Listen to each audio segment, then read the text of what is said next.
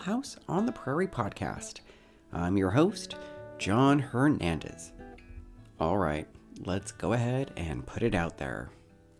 Pulling a Charles, sustaining injuries to only the left side of your body, be it by falling out of a tree, participating in a brawl, or, in the case of last episode, gunfire.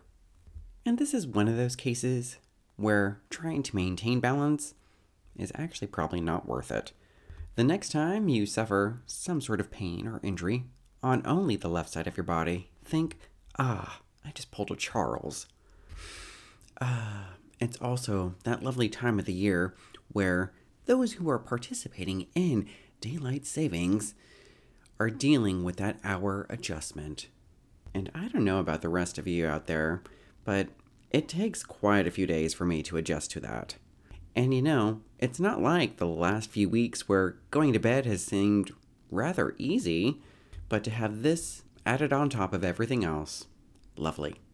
The Ingalls encountered probably a lot of things pretty severe while living out on the prairie, but fortunately for them, they never had to deal with daylight savings. And with that being said, let's get started on today's recap. Today's episode is entitled Blizzard and debuted on December 27th, 1976. The episode was written by Paul W. Cooper and directed by William F. Claxton. We begin with a close up, not too close up, of a man waking up He's an older gentleman getting out of bed and he opens the door, and we are revealed to be at the Thief River Falls train station, aka the train station formerly known as Springfield. And upon opening the door, it is revealed to be a rather blustery day today. You could even call it squally. In fact, we haven't seen strong wind gusts like this since the plague back in season 1. As the camera zooms in on the gentleman's face, he's busy looking around at the scene. He even looks up into the sky and notices how cloudy it's becoming. And then he starts to receive a message by the telegraph. And upon finishing transcribing the message, it is reported from International Falls snow warning, heavy snow and drifts to 4 feet hold northbound traffic until further notice. We cut to Charles and Mr. Edwards at a different train station, the new Springfield train station. They've finished loading up their haul, and the station manager tells them to come inside and sign a receipt before they head out to play Santa Claus. Mr. Edwards mentions how they have plenty of things to do and plenty miles to go before they sleep or at least before nightfall. It's Christmas Eve, everyone. And just as Charles and Mr. Edwards are signing those slips, the telegraph starts to go off in the background, and the train station manager attends to it. And getting that message transcribed as quickly as possible, the train station manager mentions, Oh, it looks like it is going to be a white Christmas. Mr. Edwards and Charles take the moment to crack a few jokes, the train station manager says the snow is still some ways off, according to the message, but it's a comin'. And we won't know how close it is until they hear from Thief River Falls train station. We cut to Mr. Edwards and Charles all bundled up and pulling up to a house. And here we are introduced to Jim Bowers, who, FYI, is standing outside with no hat and no jacket and doesn't seem to notice how cold it is compared to Charles and Mr. Edwards. These guys are definitely playing Santa's helpers today as they are delivering a rifle to Jim Bowers. It's intended as a gift for his son Joey, who happens to have left earlier with his mom so he could go to school and she could participate in the Women's League. And of course, I can't help but wonder why didn't Mr. Edwards offer up the rifle he got for John Jr.? It's not like he's using it or he's even around anymore. There's some friendly banter amongst the three of them before Charles and Mr. Edwards head out. And speaking of rifles, we cut to a rifle in the window. In the window's reflection, we see a boy in the background. I'm suspecting it's Willie Olson, who yells out, Come on, Joey! This is Joey Bowers, and Joey Bowers is busy staring at that rifle in the window. It's Little House on the Prairie's own Ralphie Parker, except it's not a Red Ryder BB gun. Joey yells out, Your pa wouldn't leave a rifle in the window if somebody bought it. At this moment, it is confirmed. This is Willie Olson. Mentions no one's going to buy that rifle because it's cheaper in the catalog. In the reflection, Joey Bowers is overjoyed. he could have ordered it through the catalog. They run off to school. Cut back to Thief River Falls train station, and well, the snow is here, and the train station manager is relaying that message. And back at Walnut Grove, a man leads us into the feed and seed. It's a long time since we've been here. And inside, a woman is keeping the books, and we find out her name is Lottie.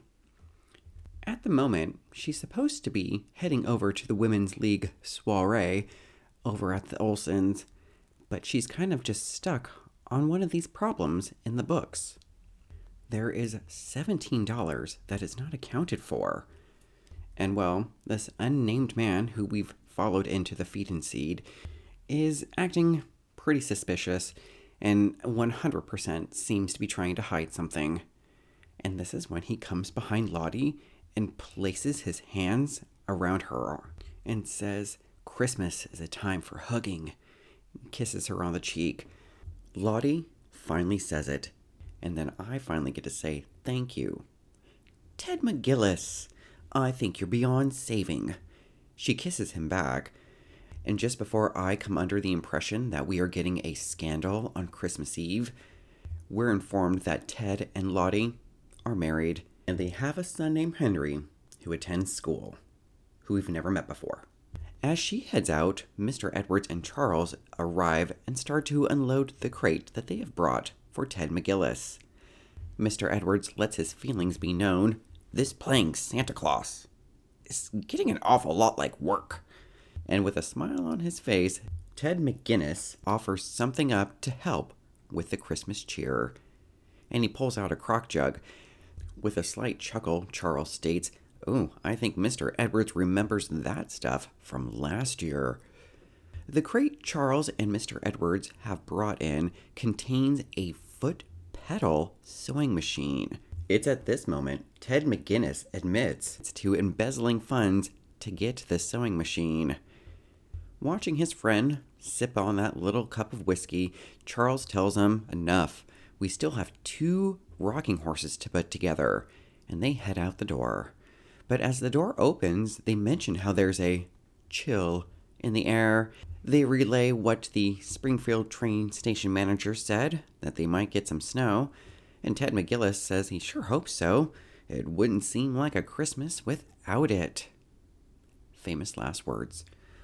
Because we cut to the Springfield train station, and he is finally getting that message from Thief River Falls.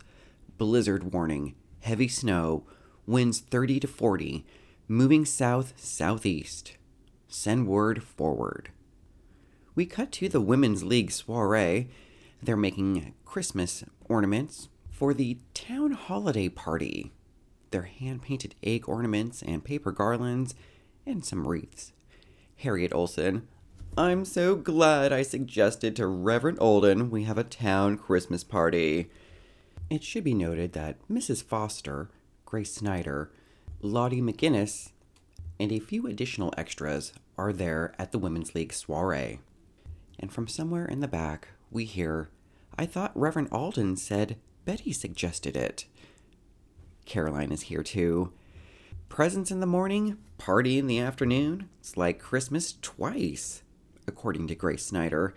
The biggest challenge, however, according to Grace, is keeping Mr. Edwards away from the presents till then.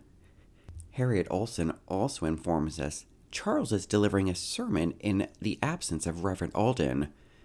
The Reverend spent last Christmas with them, and this year is spending it with his other congregation. He's whittled it apparently down to two Walnut Grove and Sleepy Eye. Harriet Olson, I don't understand. We contribute more financially than Sleepy Eye. She's reminded that it's better to give than receive. Harriet Olson refers to this idea as nonsense. At this time, Caroline gets up and tries her wreath on the door.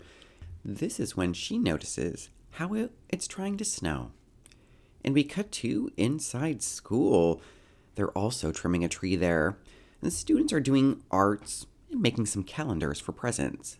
Miss Beadle is supervising all of this, and when she inspects Laura's calendar, she has to admit that Laura has one of the months out of order.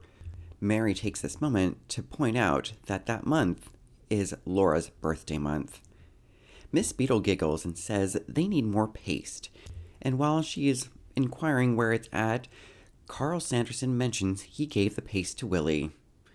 And there's a headshake and chuckle from me, because yes, dear listeners, when Miss Beadle is standing next to Willie, he is not facing the camera, and we get that slow reveal as Willie turns around, and Miss Beadle has to know Willie, have you been eating the paste?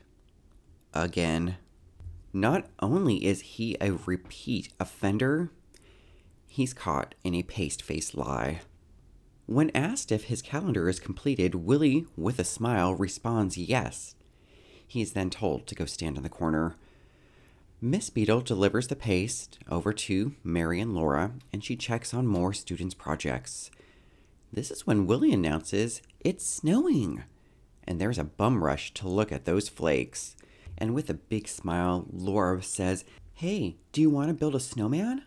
And this is when Miss Beadle states, Well, it doesn't look as though there's enough for that. Again, famous last words. But she does feel, in the best interest of the students and the holidays, that she's going to send everyone home early once they finish their presents. Meanwhile, at Plum Creek, Charles and Mr. Edwards are in that barn assembling those rocking horses. Mr. Edwards heads out to the wagon to gather a few more materials, and that's when he yells for Charles to come out and look at this. That snow looks like it's here.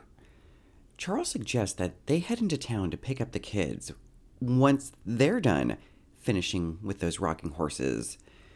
We have a final shot of Jack under the wagon, barking and cowering just a little bit. And we cut back to school and shut the front door. Mary is bundling up Carrie. In fact, I have to admit, I rewound this episode to double check if she was in the earlier school scene, and yeah, she is. It looks like Carrie is finally in school. But maybe it's like some sort of special holiday thing. As the children head back to their seats, Miss Beadle first says thank you to Carrie for coming to visit us today. All right, Carrie's not in school just yet. And just as she dismisses the rest of the students, she mentions how she's going to keep Willie and Nellie behind to help clean the blackboards because they live just right across the street, court, park, whatever. And Nellie looks so distraught for having to do this. Miss Beadle says Merry Christmas and sends the kids out the door. We get a quick shot of the Springfield train station manager, still at the telegraph, sending word and outside the storm there is getting fierce. And we cut back to Mary, Laura, Carrie, Carl, and Alicia heading home. Again, where is John Jr.? Because here we are in episode 11, and possibly two years have passed since season 3 has started. And as they are working hard to get their way home, this is when Carrie decides it's time to stop and start to complain about how cold she is. Laura offering words of encouragement. Everyone is cold, but think how warm you'll be when we get home. And this is when the Ingalls girls and their Sanderson duo decide to part ways, each going their respective shortcut home. And at the moment, Mr. Edwards and Charles are heading into town with the wagon. They've put the top up and it's a cold ride in. And Charles suggests that Mr. Edwards head into the wagon because there's no reason for both of them to get cold. Charles continues that if the conditions get worse, they might have to stay in town overnight. Inside the wagon, Mr. Edwards gets himself as comfortable as he can be, and he pulls out a bottle of brandy. It says so on the label. I guess during the holiday season, Mr. Edwards gets to splurge a little and doesn't have to go with his own home distilled corn whiskey or mash or turpentine. Cut back to the Olsons. Grace and Caroline are coming out with those decorations, and Caroline mentions how this has turned into a true blizzard. Grace mentions how she's sure glad the children are not out in all of this. There's an awkward silence from me, just for the hell of it. The Women's League make a nice line and head straight to school, and upon entering the building, they learn the horrible truth. Miss Beadle, where are the children? Miss Beadle confesses that she let them out early. In the background, Willie reminds us all but us, we had to stay and wash the blackboards. Caroline is the first to make a move. When did they leave? And Miss Beadle states, Quite a while ago. When the work was done, they were all excited about Christmas. It was only flurries when they left. Lottie McGinnis and Mrs. Bowers, we know it's her because of the subtitles, and remember, we were told by her husband, Jim Bowers, she was heading into town for the Women's League. And both of them mentioned that their boys couldn't make it home in this weather. Apparently, the Bowers and the McGinnises live really far out of town. This is when Charles and Mr. Edwards come in. You're going to have to run a hotel in here tonight. There's a slight pause before Charles inquires, Where are the children? And Caroline explains the whole situation. Charles inquires to Miss Beadle once again, when did the children leave? And apparently, Miss Beadle has more precise answer now, because she says about a half an hour ago. And of course, being the man with the plan, Charles states that he's going to rally the men in town to go look for the children. And in a very surprising move, as Charles and Mr. Edwards leave, Harriet Olson tells Mr. Edwards, You'll need warmer clothing. Nels has some in the storeroom, and encourages him to bundle up. And at this moment, at the front of the room, a tree branch snaps and breaks one of the windows near the front. Caroline rallies the women to shutter the windows, and with the windows covered, things really start to sink in. We cut to the Ingalls girls making their way. Slowly, Mary announces that they need to hurry. It's getting dark. And in the rush, Laura falls and claims that I dropped my present. She's talking about that out of order calendar. Mary, it doesn't matter. Keep moving. Meanwhile, over at the mercantile, those men are putting on those layers. And by men, I do mean Charles, Mr. Edwards, and Mr. Hanson. It should also be noted Ted McGinnis is there, but he's not putting on any extra layers but we are informed that the kerosene supply is low. They were expecting their shipment that day. I guess there was no room in that wagon with Charles and Mr. Edwards. Doc Baker shows up and informs the group that they're going to need some blankets and brandy. He asks for it by name. They have three kids back at the school, darn near frozen to death. The Harris girls and little Tommy Spencer at this time, Jim Bowers shows up and inquires if anyone has seen his boy Joey. And Ted McGinnis, who doesn't seem really at all that concerned, speaks up and says, Yeah, I saw him. Him and Henry stopped by at the feed and seed, feed and grain, on their way home. Didn't you see them on your way in? Jim Bowers says, No, I left my team in a drift. WTF, he left his horses out there? Ted McGinnis yells out for Mr. Hanson to hurry himself up. And as Mr. Hanson is finishing bundling himself up, Mr. Olson yells out, Wait! He's coming along too. And Hanson's a little surprised. Your children are safe at school. You haven't got any children out there. And Mr. Olson, without missing a beat, says, Neither do you, you old goat.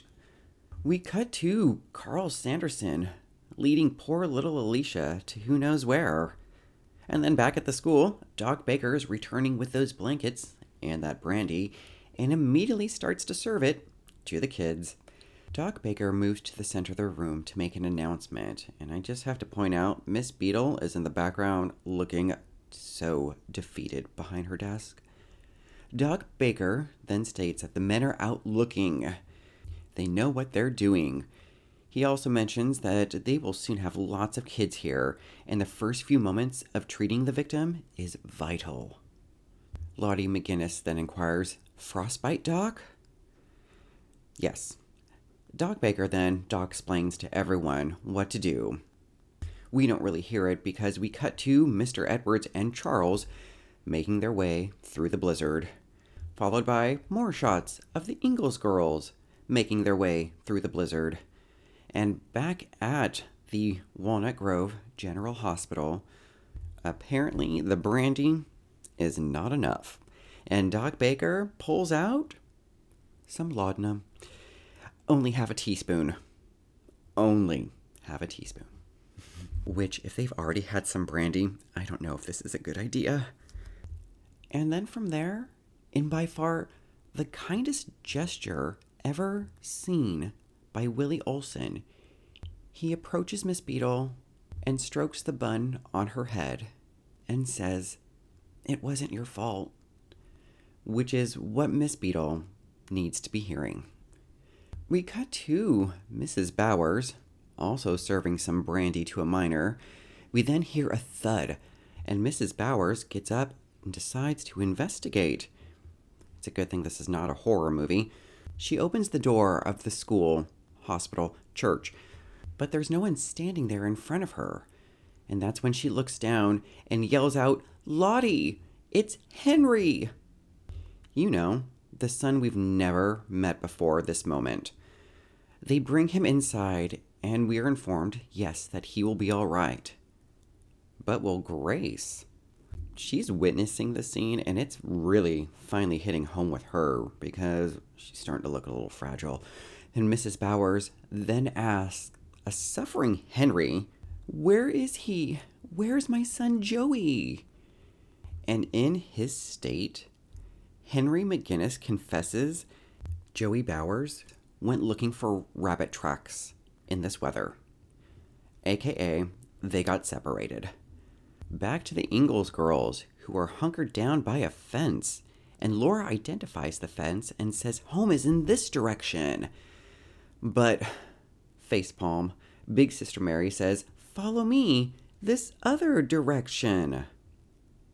Cut to Jim Bowers and Ted McGinnis looking for their boys. And I just have to point out that Ted McGinnis's pants are very, very thin. But we lose that thought when he bumps into a body in the snow. It's Joey Bowers. And ooh boy, Mr. Bowers picks up that boy. I've got to get him to Doc Baker and leaves with his son in arms. Ted McGinnis in those thin pants to continue looking for his boy, Henry, who is already back at the school. After following the fence for a little bit, Mary announces they are almost at the old Linderman farm. Laura, that old farm? Burnt down. There's nothing suspicious about that, I suppose. Mary claims that there's an old shack. And Carrie, on repeat, I'm scared. Back at Walnut Grove General Hospital, the wives are waiting. And Grace? Yep. They've been gone a long time. It's gonna be pitch black out there before you know it. When are they gonna be back? Caroline needs to give Grace some of that brandy or some of that laudanum. And she admits that they're probably on their way back. Just relax. And Grace continues and confesses her feelings of dread, anger, and jealousy. All she wants is to hold her children in her arms. and Caroline assures her that they will be back. And wow, Jim Bowers, with Joey in his arms, makes it back to Walnut Grove General Hospital in rather quick time. And he looks pretty exhausted. And this is when Lottie McGinnis approaches him. Where is my husband? And Jim Bowers states he continued to look for Henry. But what I want to know is how did Lottie know that Ted and Jim were paired up in this search and rescue? And that's when Lottie, wide eyes, spills the tea. Henry is here.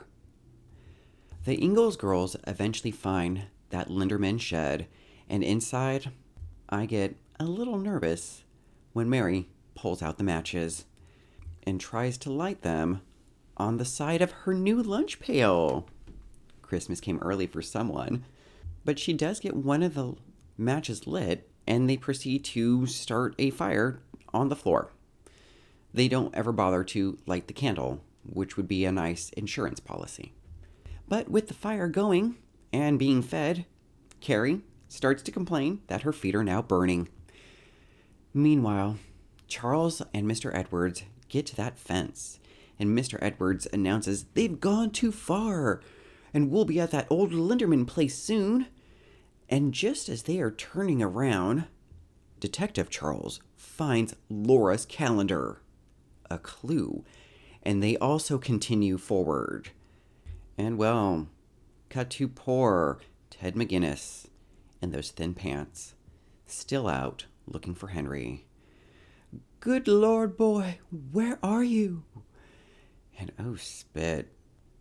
He just kneels down, puts the lantern down, and then lays down in the snow. And slowly, his lantern starts to flicker and fade. Charles and Mr. Edwards continue moving on until Charles finally spots a fire through the cracks of an old shed. There's that small, blessed family reunion once Charles and Mr. Edwards gets into the shack, but then they inquire, where's Carl and Alicia. Also, where's John Jr.? Mary, I don't know. We separated from them. And this is when Charles announces that the shed they're in is about to be blown down and they have to get back to school. But not Mr. Edwards. My kids are still out there. And Charles, well, I have to get mine back. This is such a Sophie's Choice moment. Mr. Edwards, heads out in the dark to find his kids. Harriet Olson, back out Walnut Grove General Hospital, lights the lamps. The school doors open and two more kids are accounted for, thanks to Mr. Hanson and Mr. Olson. And Mr. Olson's first question is Who is still missing? And we are informed the Ingalls girls and the Sanderson siblings. Way to go, everyone. Mr. Olson, give me a moment before we head back out. But Harriet, you can't. The temperatures are dropping. You're low on kerosene. But Mr. Hanson, side by side with his search and rescue buddy, states, Doesn't matter. He can't hear you. Total exhaustion. He'll be asleep for hours. Mr. Edwards is still out looking. Charles is escorting his girls back to school, and that's when he trips. And he turns to investigate into the snow, and that's when they find the body of Ted McGinnis. Charles, keep moving. Nothing we can do for him now. And back at school, General Hospital, it's a sad scene. Somber. Grace and Caroline are the only ones waiting for news of their children. Grace I can't just sit here and wait. And well, dear listeners, Grace is just getting worse and worse. She's getting desperate to get outside and look for them. Those are my babies out there. And just then the doors open, and it's the Ingalls girls. With the girls in Doc Baker's care, Caroline cares for Charles as he's leaning up against the wall.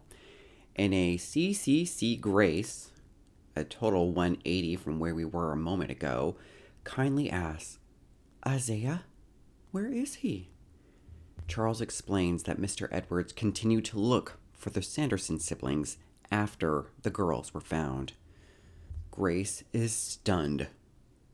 Shocker.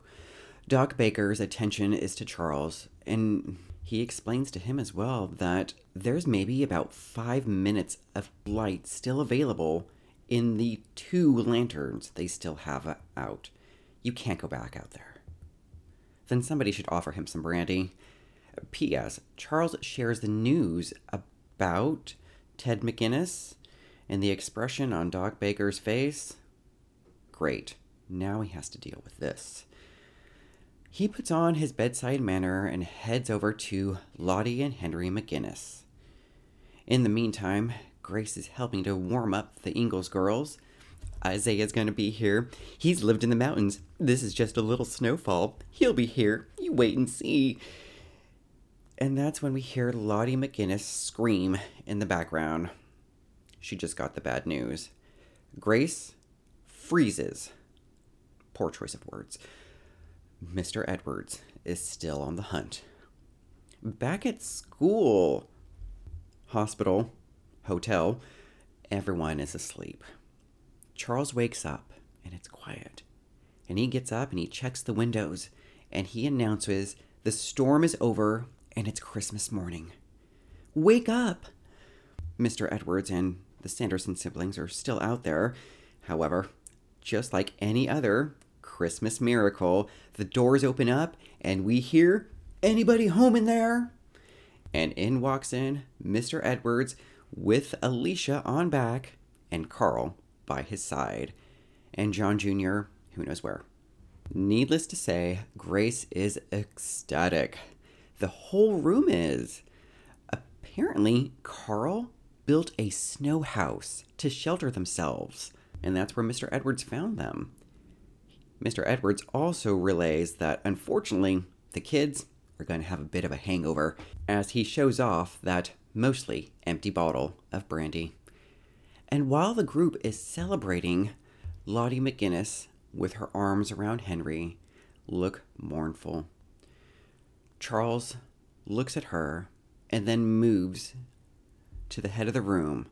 It's time for his sermon, and he picks up the Bible and proceeds to recite Luke chapter 2, verses 1 through 11. There's a slow zoom out of the group. Lottie and Henry are standing in the front, Christmas tree on the side, and I have one thought for this. Have yourself a merry little Christmas.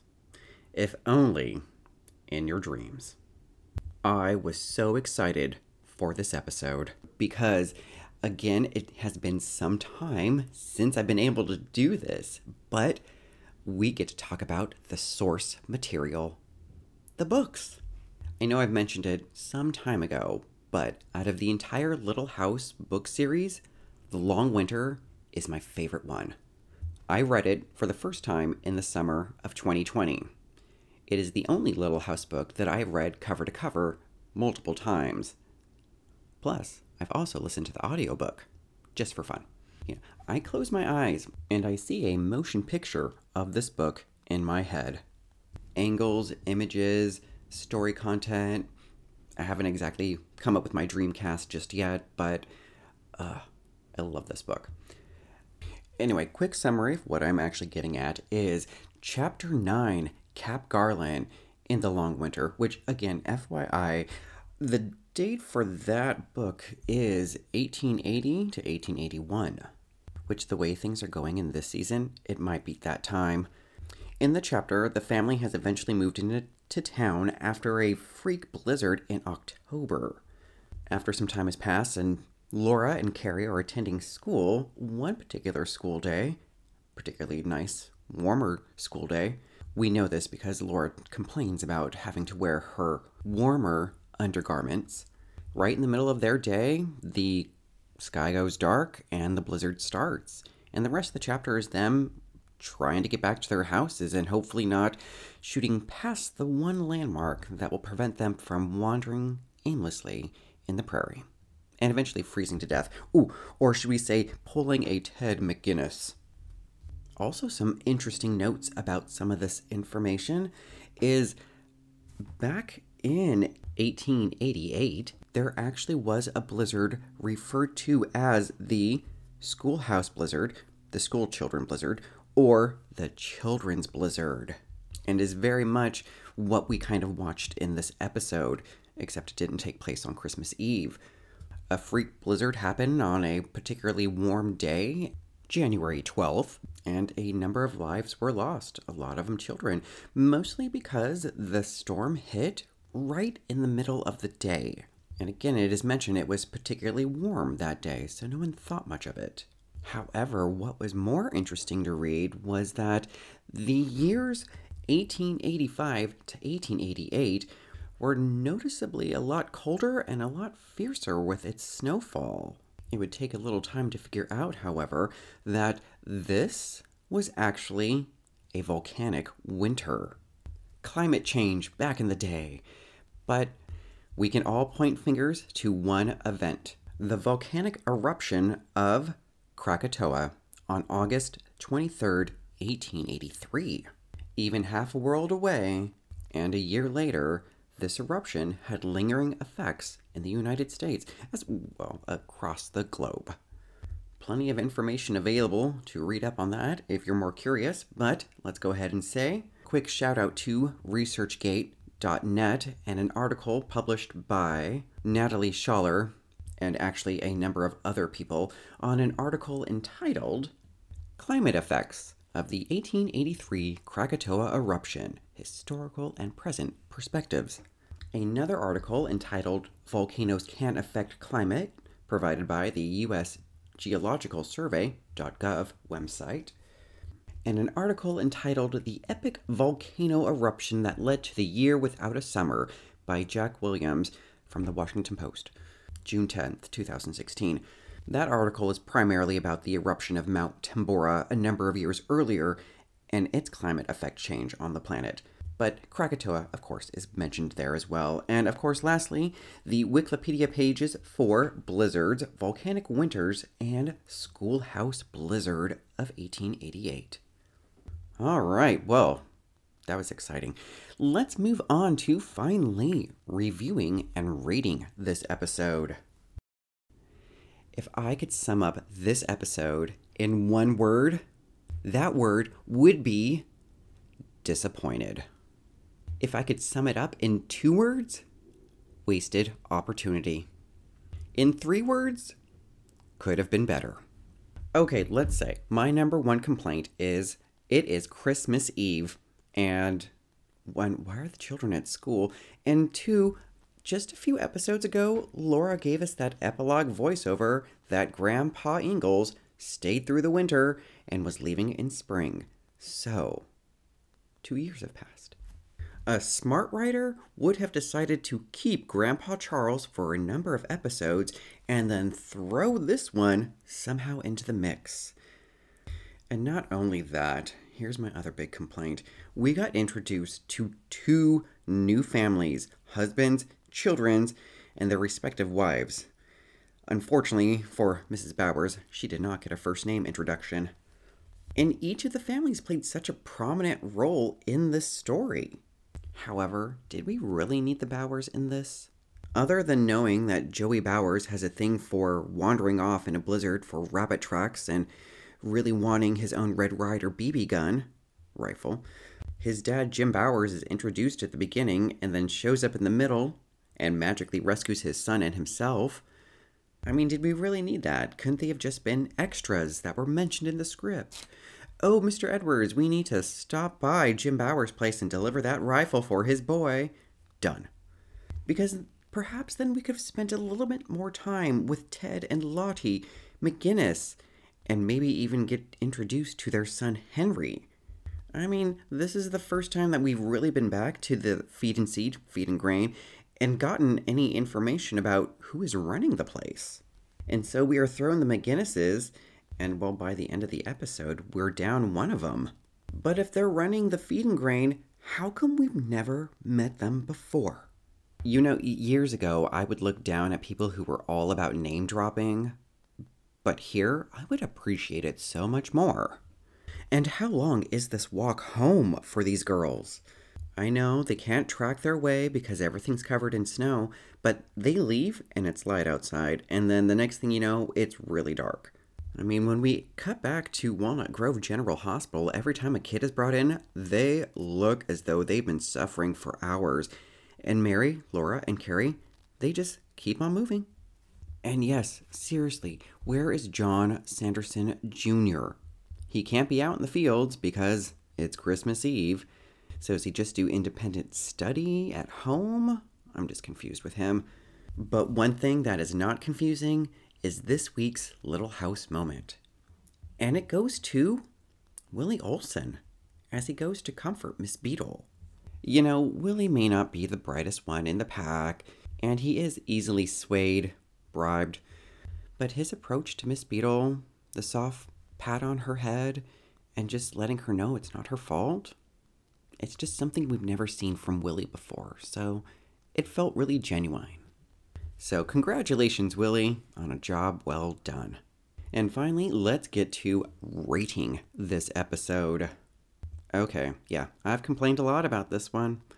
I guess one of the things I find also kind of curious is why did the storm, actually, more importantly, why are these kids at school on Christmas Eve?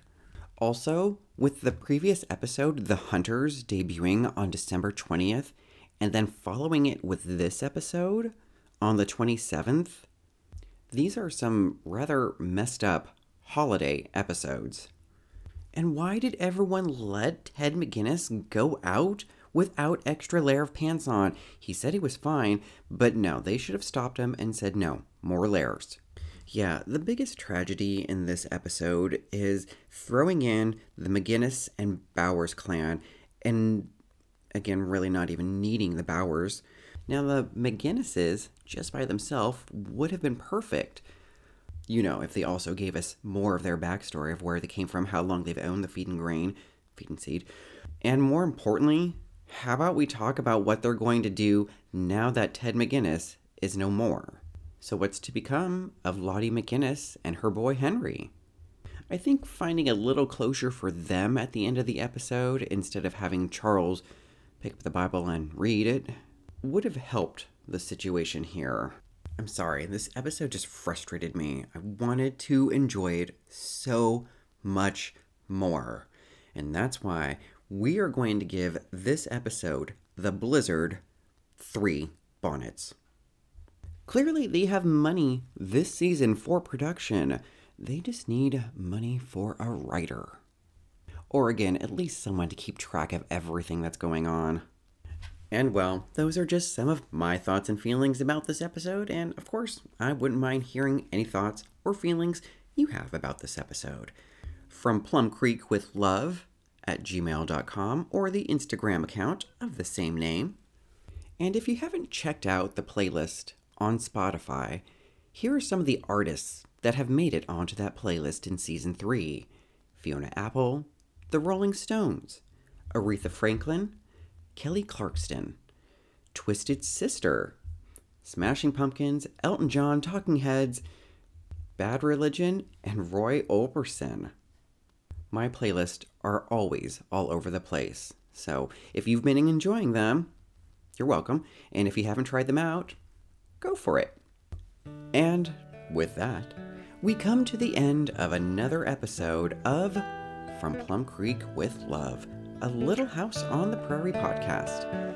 I'm your host, John Hernandez, and until next time, take care.